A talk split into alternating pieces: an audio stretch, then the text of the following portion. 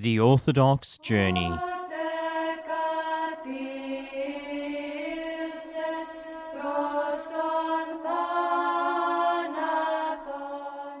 In this edition of the Orthodox Journey, we reflect upon the Gospel reading on the 11th Sunday of Matthew with Petty Philaditis. Cosmas Kokinos will bring us our saint of the week, Saint Cosmas Aitolos, while Panayoti Konstanti will consider the needs of our soul. This is the Orthodox Journey.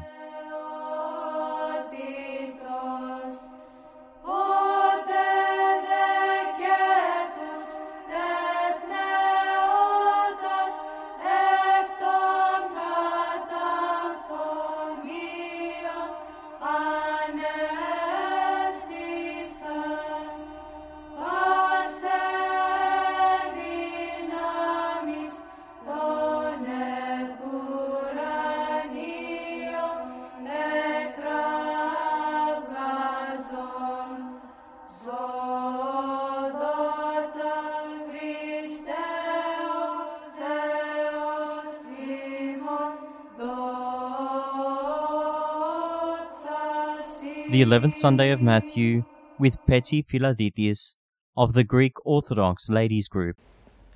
Then Peter came to Jesus and asked, Lord, how many times shall I forgive my brother or sister who sins against me? Up to seven times? And Jesus answered him, I tell you, not seven times, but seventy seven times. Peter thought that when he said seven times, that he was being generous because the scribes taught that one could forgive only three times. Peter wished to exceed the righteousness of the Pharisees, and so he raised the number to seven. But Christ, like he often did to all those who approached him, surprises and challenges Peter and all of us by indicating that we should be ready to forgive many times and that showing mercy should not be limited by human logic. The parable that he then goes on to relate to his disciples teaches us to be merciful, just like our Father in heaven is merciful. Most of us know this parable well. It briefly says that there was a certain king who wanted to settle accounts with his servants. And one was brought to him who owed him 10,000 talents. But he was not able to pay, and so he was going to be sold with his wife and children and all that he had. He fell down before the king, asking him to be patient, and said to him, I will pay you all. Then the master of that servant was moved with compassion, released him, and forgave him the debt. But that very servant then went out and found one of his fellow servants who owed him a hundred denarii, and he laid hands on him and took him by the throat, saying, Pay me what you owe. So his fellow servants fell down at his feet and begged him, saying to him the exact same words that he used himself Have patience with me, and I will pay you all. But instead of forgiving him this small debt, he threw him into prison. So when the fellow servants saw what had been done, they were very grieved, and they went and told their master and then the king called the first servant and reprimanded him. You wicked servant, I forgave you all that debt because you begged me. Should you not also have had compassion on your fellow servant, just as I had pity on you? And his master was angry and delivered him to the torturers until he should pay all that was due to him. Then Jesus turned to his disciples and said, So my heavenly Father also will do to you if each of you from his heart does not forgive his brother his trespasses. There are so many lessons to be learned from this parable. First, in this parable, the first servant owed 10,000 talents, which was an enormous amount of money. Bishop Ignatius Bryanchaninov writes that each of our sins is significant since each offends God. In other words, our sins are as numberless as the talents in the parable. Secondly, it is good for us to remember that all of us will one day have to give account also for all our thoughts, desires, and actions. It is the most fearful thing to depart from this world with our debts unpaid.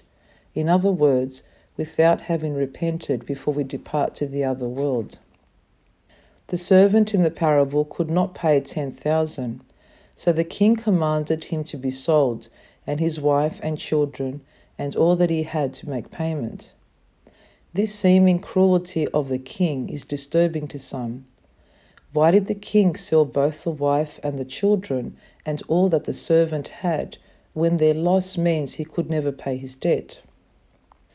St. John Chrysostom explains that the king had to do this because this servant, as the parable later shows, was so cruel and hard hearted that only in this way he may have been able to be brought to his senses. The reality of punishment often brings us to our senses as well, and is often the first step towards repentance. The king's compassion on the servant reveals God's compassion for all of us. When we turn to God with repentance and a sincere promise to correct ourselves, then the Lord is ready at that second to grant us complete remission of sins. St. John Chrysostom also makes a note of the fact that the servant in this parable wasn't very good, he did not have any virtues, and yet because he prayed, he received mercy. Look, he says, what power prayer has. However, how tragic the servant who experienced the king's love and mercy then shows no mercy towards others. He would not forgive his fellow servant, but went and cast him into prison till he should pay the debt. So great was the servant's inhumanity that although he had been forgiven the greater amount, 10,000 talents, he could not forgive the smaller amount, a hundred denarii and this even though the fellow servant spoke the very same words to him, reminding him of the very words by which he himself had been saved Have patience with me, and I will pay you all. He was blinded, not at all realizing that by this hardness of heart he was condemning himself. Such blindness always accompanies those of us who become stern and cruel we depart from God and we forget God's mercy. When we demand immediate satisfaction from those who have hurt us, then we alienate ourselves from God and others. In this state, it becomes impossible to pray or to recite the Lord's Prayer. Forgive us our trespasses, as we forgive those who trespass against us. Often we notice this behavior in ourselves when we become angry or when we remember some offense by someone and when we demand an immediate apology. Someone hurts us intentionally or unintentionally, and we quickly retaliate, take our revenge, hurt them with our words, harm them with our actions. In other words, we choke them and throw them into prison, just like the servant in the parable did to his fellow servant. Our unwillingness to forgive our neighbour offends God's loving kindness and his trust in us, as shown in today's Gospel reading. God does not accept our prayers if we are not ready to forgive others from our heart. We must soften our hearts while we can, otherwise, our hardness of heart will torture us. It is to our advantage to be constantly mindful of God's mercies to us and show the same mercy to others. We conclude with some powerful reminders by St. John Chrysostom. Look at what you will gain, he says, when you bear meekly the spiteful acts of others. First and greatest, deliverance from your sins. Secondly, fortitude and patience. Thirdly, mildness and benevolence.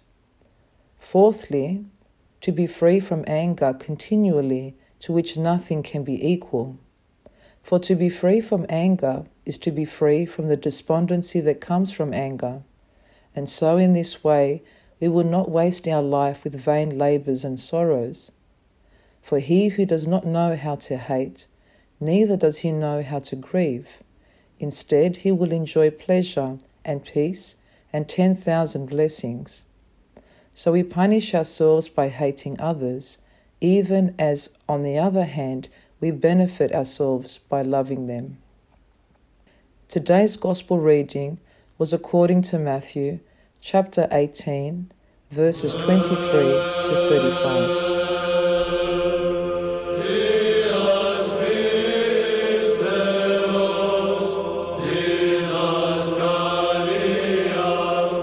Saint of the Week with Cosmas Kokkinos of the Greek Orthodox Christian Society.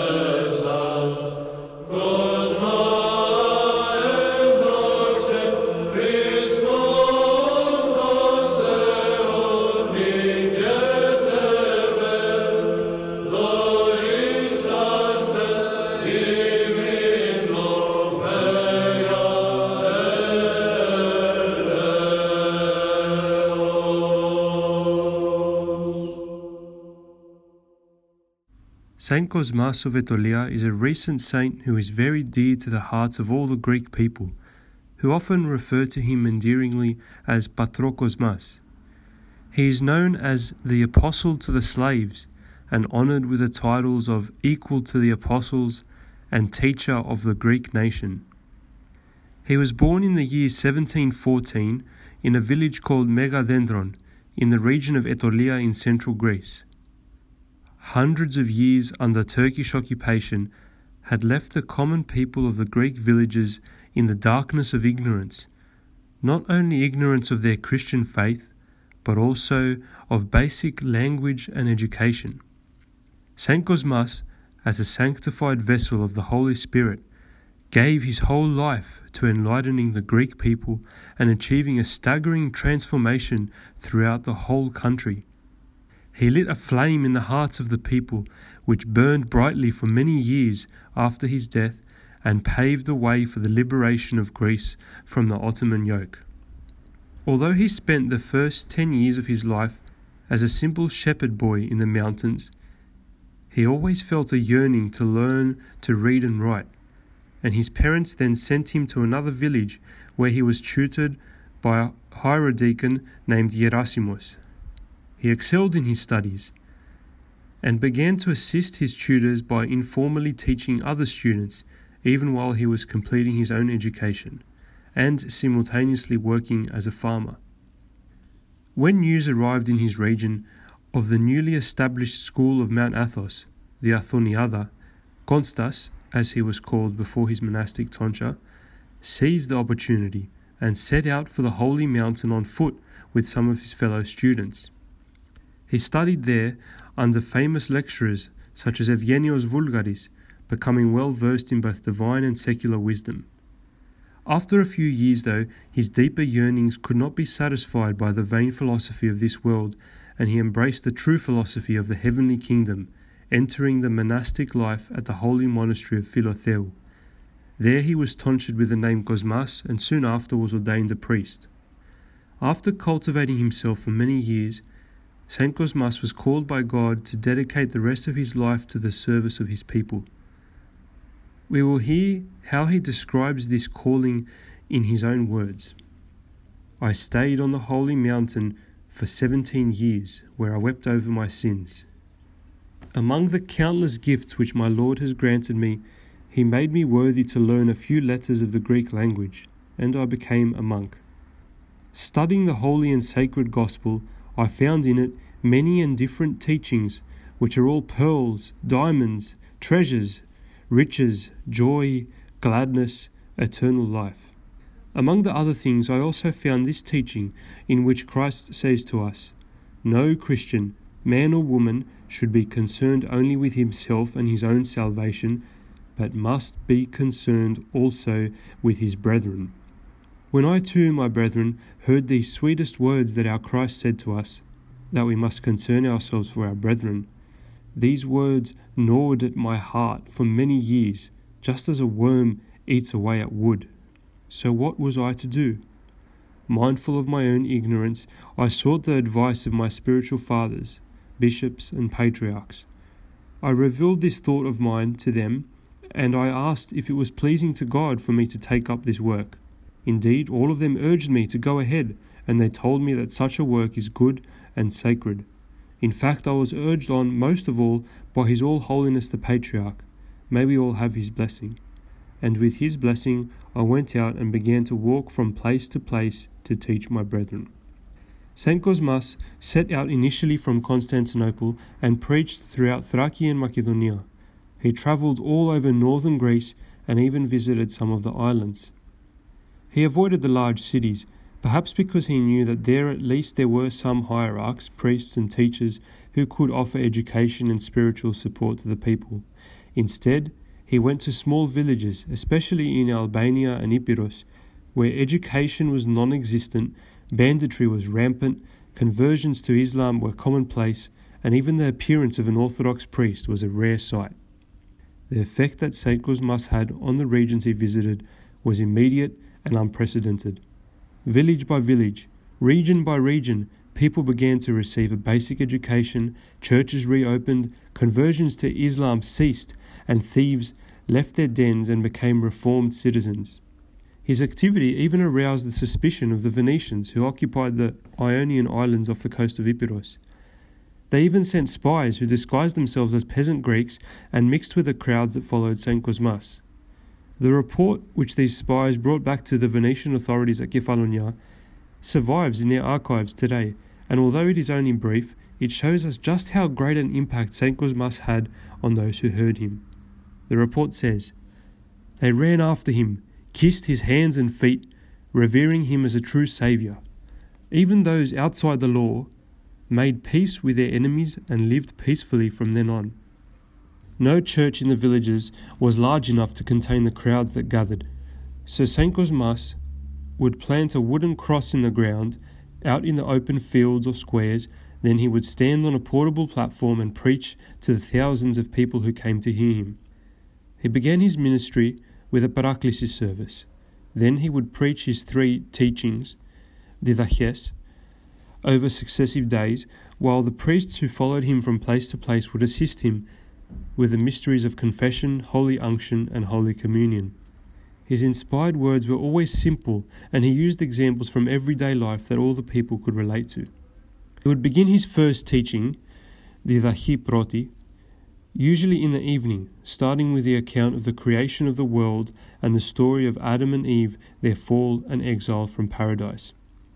The following morning, he would continue with the second teaching, in which he narrated the birth and life of Panagia, the birth and life of Christ, and the events of Holy Thursday, the mystical supper, the betrayal and suicide of Judas. On the evening of the same day, he would conclude with his third teaching, the main theme of this was the resurrection, the work of the apostles, and the spreading of the Christian faith throughout the world, as well as the last judgment and the fate of the sinners and the righteous. In addition to these three teachings which he delivered in every place that he visited, he would speak to the people about the Christian life, about love, suffering, the upbringing of children, and many other topics. His words would always penetrate straight to the hearts of his listeners and they received his teaching with enthusiasm as the expression of God's will for them. A few months before his martyrdom, St. Cosmas wrote a letter to his brother, Hieromonk Chrysanthos, in Constantinople.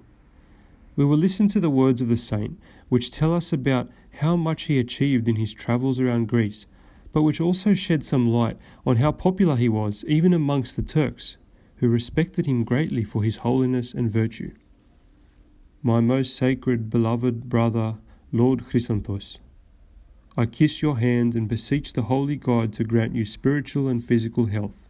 Thanks to divine grace, brother, I am somewhat well, but spiritually the Lord knows. The things that have happened to me and around me appear unbelievable to many, and even I cannot understand them. I tell you these things only so that you may glorify the Lord and that you may rejoice, because there is much repentance among our brethren. I have passed through up to thirty provinces. I have established ten Greek schools and two hundred grammar schools. the Lord working with me and my word being confirmed through certain signs that follow me. But glory to him who says, My power is made perfect in weakness. I am now passing through Paramithia and Margariti. I hope God willing to come and see you shortly. I also travelled through our village where all our family and friends send their respects to you. I kiss your hand and that of His Holiness the Patriarch, and I pray for all the brethren in Christ. Be well in body and soul. Ten thousand Christians love me, and one hates me. A thousand Turks love me, and one not so much. Thousands of Jews want my death, and one doesn't. 2nd of March, 1779. Your brother, Hieromonk Cosmas. Despite his great popularity among both, among both the Greeks and the Turks, the Jews hated him fiercely because he put an end to the practice of holding markets on Sundays, with the results that the markets were moved to Saturdays when the Jews were not allowed to engage in any sort of work. A group of eminent Jews bribed the Turkish government of Berati, Kurt Pasha, to assassinate the saint. On the 24th of August 1779, Saint Cosmas was led by a group of Turkish soldiers on the pretext of escorting him to greet the Pasha. He saw through their lies and prepared himself for his final journey to the eternal homeland. He calmly followed them to the place of his execution and blessed the four corners of the universe with great joy and offering thanksgiving to God. He was then hanged from a tree and gave up his soul to the Lord. His holy relics were miraculously retrieved by the local Christians and have continued to be a source of miracles to this day. His veneration was officially recognized by the Patriarchate of Constantinople in 1961. Orthodox Spiritual Reflection with Panayoti Konstandi of the Greek Orthodox Christian Society. The following are some thoughts on the needs of the soul and how they determine our behavior. Every human being, irrespective of race, color, ethnic background, or educational status, has certain inner basic needs which must be satisfied if he is to feel content in this world. In fact, he should be able to enjoy life, though the nature of enjoyment differs from person to person. In this article, we will deal with three major such needs, which dominate the inner world of the human being. The first, to love and to be loved. To be the recipient of love and to be capable to offer love is the dominant need of the human soul. This need can be expressed in various forms, for example, as friendship, love of parents, love for the family, and so on. This leads us to perform certain activities so as to satisfy our need for love. We need to learn to evaluate our mistakes, to be ready to admit them, and to make every effort to put them right, and preferably not to repeat them. If we neither evaluate our behavior nor try to improve it, we are bound to suffer as much as when we do not love or are not loved. Our health and our happiness depend on our ability to satisfy this need. The famous German philosopher Heine has said, To be unable to love is the greatest misfortune that can befall a human being. The second, to feel that we are of value that is, to have self esteem. Equally important to the need of love is the feeling that we are of value to ourselves as well as to others. The person who loves others and is loved feels that he has value. And equally, he who feels he has value is a man who loves, and at the same time capable to offer love. But this does not appear to happen always. Children who have all their desires satisfied by their parents cannot distinguish whether this is due to parental love or to their own behavior approved by their parents. The result is that they cannot develop the feeling of value, they cannot develop self esteem. This happens when, contrary to appearances, their parents do not in fact love their children because they have an ulterior motive. For instance, they may want to be left alone to enjoy themselves. What, however, can be worse is for the parent or parents to try to secure the exclusive and lifelong attachment of the children to themselves. The result being there would be no one else in the life of the children to stand by them, prepared to support them later on in their life. The third is responsibility. For a person to be responsible is the result of the feeling that one has value. When a responsible person promises to do something for someone else, he will do what is asked of him for the sake of the other person spurned by the feeling of his own value and self esteem. Fortunately, many people who behave responsibly do try to create an environment within which they attempt to pass on this principle, mostly by their own example, as well as by teaching it, though their teaching should not be different from their own practice. Those who should pay heed to this point include, in particular, parents, teachers, clerics, and others in positions of authority.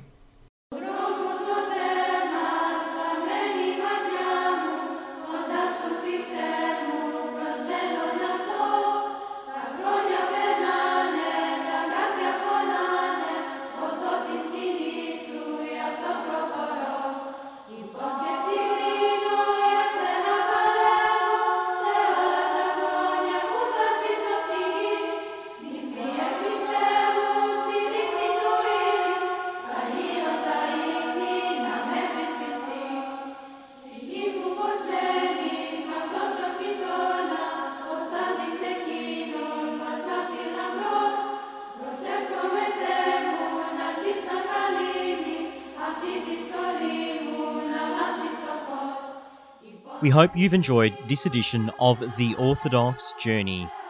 To keep up to date with our podcast, subscribe on Spotify or Apple Podcasts, or head to orthodoxjourney.com, where you can find even more Orthodox articles, talks, sermons, and podcasts.